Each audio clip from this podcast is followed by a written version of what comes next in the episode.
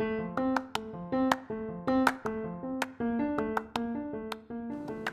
listening to บี ทู บี Top Sales Podcast.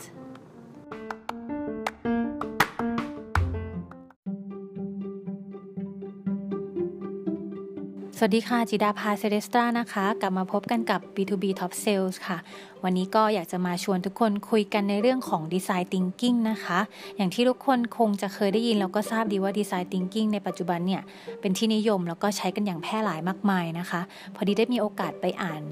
บทความบทความหนึ่งในนิตยสาร Forbes นะคะก็พูดถึงหัวข้อว่า Design Thinking is the future of sales นะคะเขาใช้คำว่ามันคืออนาคตของการขายเลยทำไม Design Thinking ถึงเป็นคีย์สำคัญในการขายในปัจจุบันแล้วก็ในอนาคตเรามาดูกันว่าเราจะจะปรับใช้ Design Thinking กับการขายของเราได้ยังไงนะคะลองไปติดตามกันเลยค่ะ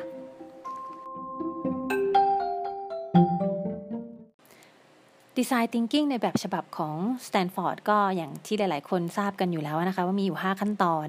มี Empathy, Define, Ideate, Prototype แล้วก็ Taste Empathy ก็คือการเข้าใจผู้ใช้งานการรับฟังเป็นการไม่ตัดสินว่าเขาต้องการอะไรแต่เป็นการรับฟังในการค้นหาเพนพอยต์จริงๆตัว Define นี่คือการค้นหาสังเคราะห์ข้อมูลการตั้งคำถามเพื่อให้รู้จริงๆว่าเกิดอะไรขึ้นแล้วก็ผลักดันให้เกิดความคิดสร้างสรรค์ในในขั้นตอนนี้นะคะ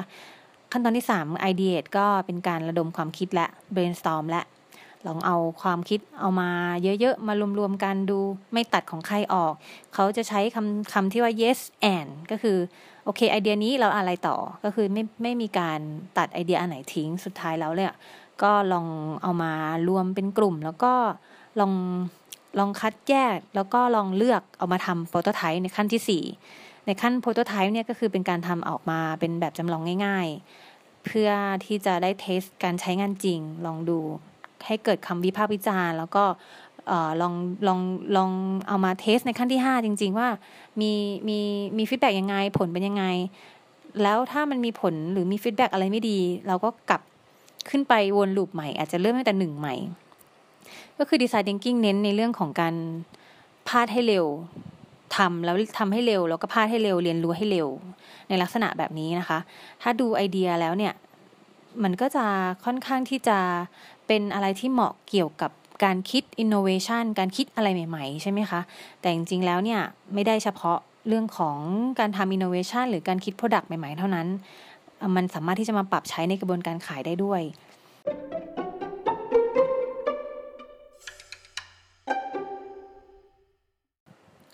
ทีนี้ก็มาถึงคำถามว่าถ้าเรามี product มี service ที่มันเป็น fix อยู่แล้วเนี่ยเราไม่ต้องคิดค้นหา product หรือ service อะไรใหม่ๆให้ลูกค้าเนี่ยเราสามารถที่จะเอา Design Thinking มาปรับใช้ยังไงใช่ไหมคะ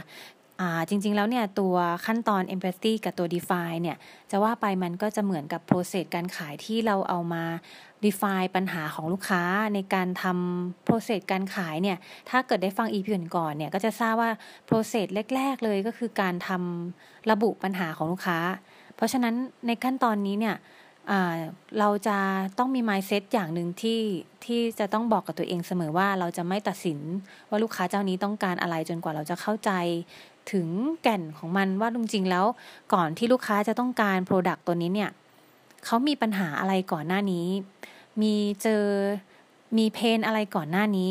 เราต้องเข้าใจในภาพรวมให้ได้ก่อนจนจนจนเป็นเข้าใจว่าลูกค้าจริงๆต้องการเนี้ยเพราะเหตุผลใดก่อนในขั้นตอนนี้ก็ใช้คล้ายในการทำ empathy แล้วก็ตัว define สังเคราะห์ข้อมูลแล้วก็การทำความเข้าใจลูกค้าอย่างถ่องแท้ให้ได้ก่อนก็จะเห็นว่ามันคือเชื่อมโยงกันเลยค่ะเราจะไม่มีการทำการขายแบบแบบสมัยก่อนในบางคนอาจจะเป็นการลูกค้า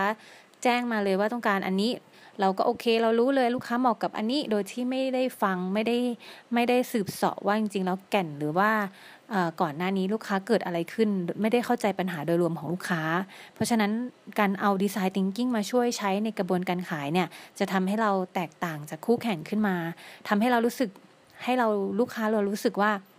เราเข้าใจเขาจริงๆเราอยู่ข้างเขาจริงๆเราต้องการช่วยเขาจริงๆใน feeling สอง feeling feeling พวกนี้เนี่ยเป็นการ feeling ที่แอดเข้าไปในกระบวนการขายนะคะ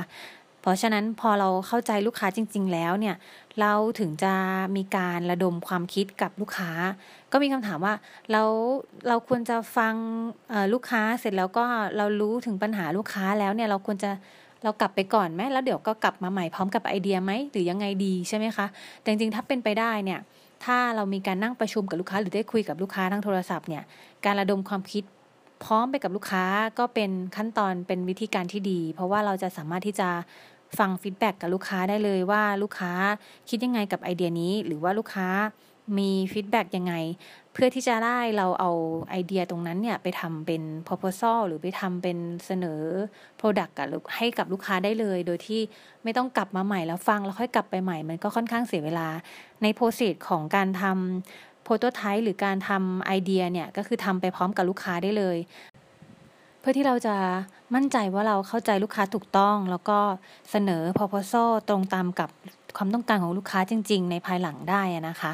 ก็กระบวนการขายที่ใช้ Design Thinking หลักๆก็คือการ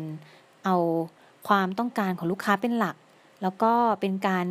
ฟังลูกค้าให้ได้เข้าใจถึงเพนพอยต์หรือเข้าใจถึงแก่นจริงๆว่าก่อนที่ลูกค้าจะมีความต้องการอันนี้เนี่ยเขาเกิดอะไรขึ้นมาในระหว่างโปรเซสนั้นก่อนเป็นการถามคำถามกลับไปเพื่อให้ได้